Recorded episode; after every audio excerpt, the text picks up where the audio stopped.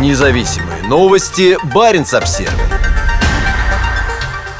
Росатом. Только мы можем обеспечить безопасную проводку судов по Северному морскому пути. В четверг в этом флоте рассказали о подписании контракта с Балтийским заводом. Согласно документу, до 2030 года будут построены пятый и шестой универсальные атомные ледоколы проекта 22220. По мнению исполняющего обязанности генерального директора Атомфлота Леонида Ирлицы, это будет ключевым элементом комплексного развития арктической зоны России. Также он добавил, что несмотря на внешние факторы, продолжает реализовываться план по повышению грузоперевозок по СМП. По словам Леонида Ирлицы, в высоких широтах Арктики только Атомфлот способен обеспечить безопасную проводку судов с поддержанием коммерческой скорости. Подписанный контракт предполагает ввод в эксплуатацию пятого ледокола в декабре 2000 2028 года, а шестого – двумя годами позднее, в декабре 2030.